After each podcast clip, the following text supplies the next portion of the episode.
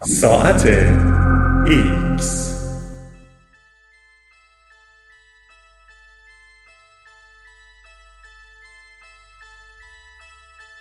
بیادبی همه ما با رفتارهای بیادبانه از عصبانیت حین رانندگی گرفته تا ایجاد مزاحمت برای همکاران و حرف زدن در سالن سینما آشنا هستیم. اما یا از دانشی که ورای رفتارهای بد نهفته است اطلاع دارید؟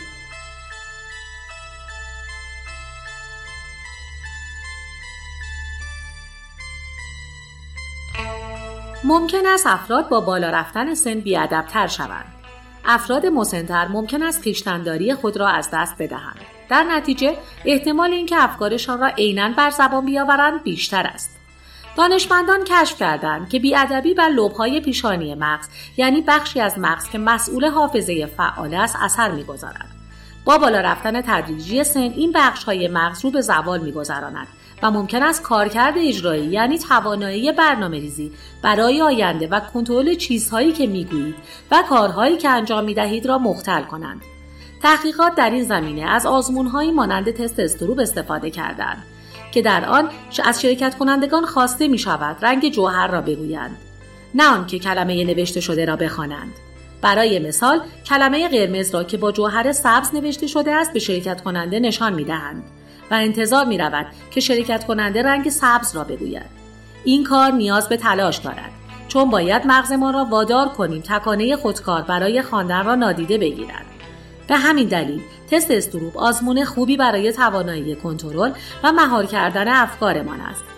توانایی افراد مسنتر در انجام این کار کمتر است و شاید به همین دلیل است که گاهی اوقات بیپرده تر سخن می‌گویند و نظرهای نامناسبی را بیان می کنند.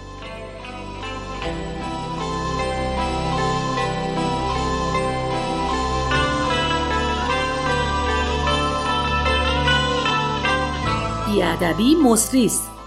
رفتار دیگران می تواند مانند یک بیماری منتشر شود و بر رفتار ما هم اثر بگذارد. دفعه بعدی که وارد مترو شدید تلاش برای پرهیز از آلوده شدن به میکروب ها را فراموش کنید. چیز دیگری میان انبوه مسافران صبحگاهی مترو رد و بدل می شود که ممکن است به شما نیز سرایت کند. رفتار بد فقط کافی یک نفر شما را حول بدهد یا حرف ناخوشایندی بزند. در این صورت بلا فاصله ریسک انتقال دادن این برخورد منفی به دیگران در شما افزایش پیدا می کند. تحقیقاتی که مصری بودن بیادبی را بررسی می کنند نشان دادند که احتمال اینکه کارکنان بعد از تماشای ویدیوهایی از تعامل پرخاشگرانه دیگران به ایمیل های مشتریان جوابهای خسمانه بدهند بیشتر می شود. در گروه های دو نفره در یک دوره آموزشی تکمیلی دانشجویانی که فکر می کردند همگروهی قبلی آنها بیادب بوده با همگروهی دومشان رفتار بیادبانه تری داشتند. این پدیده اجتماعی در مورد تعامل های مثبت هم رخ می دهد. به این معنی که وقتی با افراد شاد هستید خودتان هم احساس شادی بیشتری می کنید.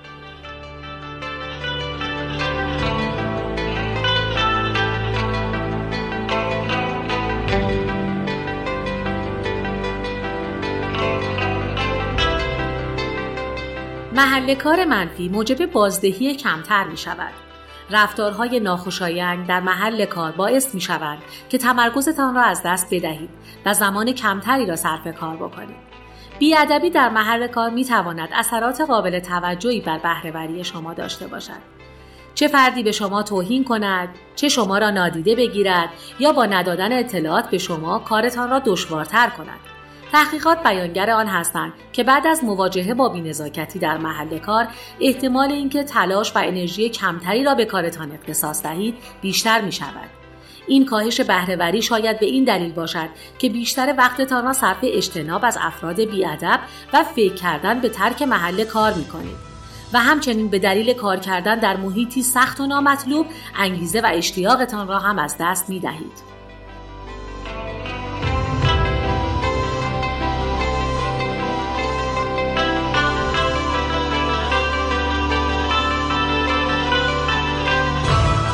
رفتارهای بد تا اندازه‌ای برای محافظت از ما در برابر بیماری ها تکامل پیدا کردند.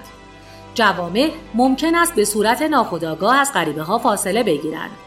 طبق نظریه های جدید انسان ها در مکان هایی که بیماری شایع است رفتار بیادبانه تری با غریبه ها دارند این موضوع از نقطه نظر تکاملی منطقی است افراد جدید ممکن است بیماری های جدیدی با خود بیاورند و برخورد بیادبانه با آنها سبب می شود که فاصلهشان را حفظ کنند.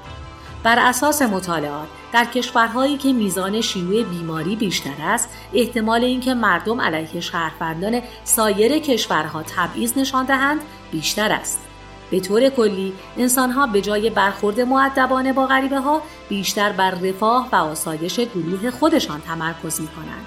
به ویژه در مناطقی که بیماری های مرگبار شایع هستند.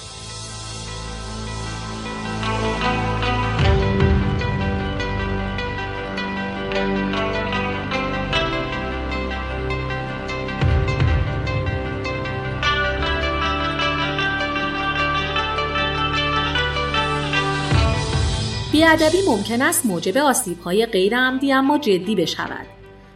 های بیادبانه می توانند تاثیر زیانباری بر عملکرد های پزشکی داشته باشند. آیا تا به حال برایتان اتفاق افتاده است که شخصی حرف بیادبانه ای بزند و چند لحظه بعد جواب خیلی خوبی برایش به فکرتان برسد؟ باید بگوییم شما تنها نیستید. اما فکر کردن به این تعامل ها و آن جواب دندان شکن حواستان را پرت می کند و بر تواناییتان برای تمرکز کردن یادآوری واقعیت ها کنار هم قرار دادن اطلاعات و به خاطر آوردن صحیح مسائل تاثیر می‌گذارد پزشکان جراحان و پرستاران هم از این قاعده مستثنا نیستند.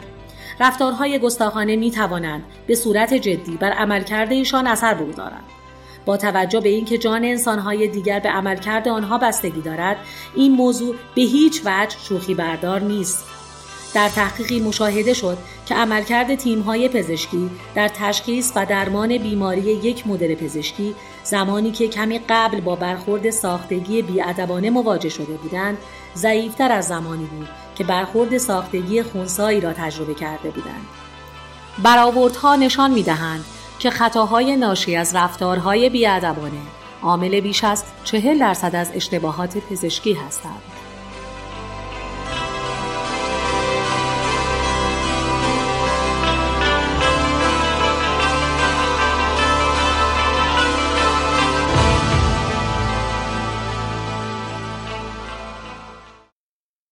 هستم چون می‌دانم.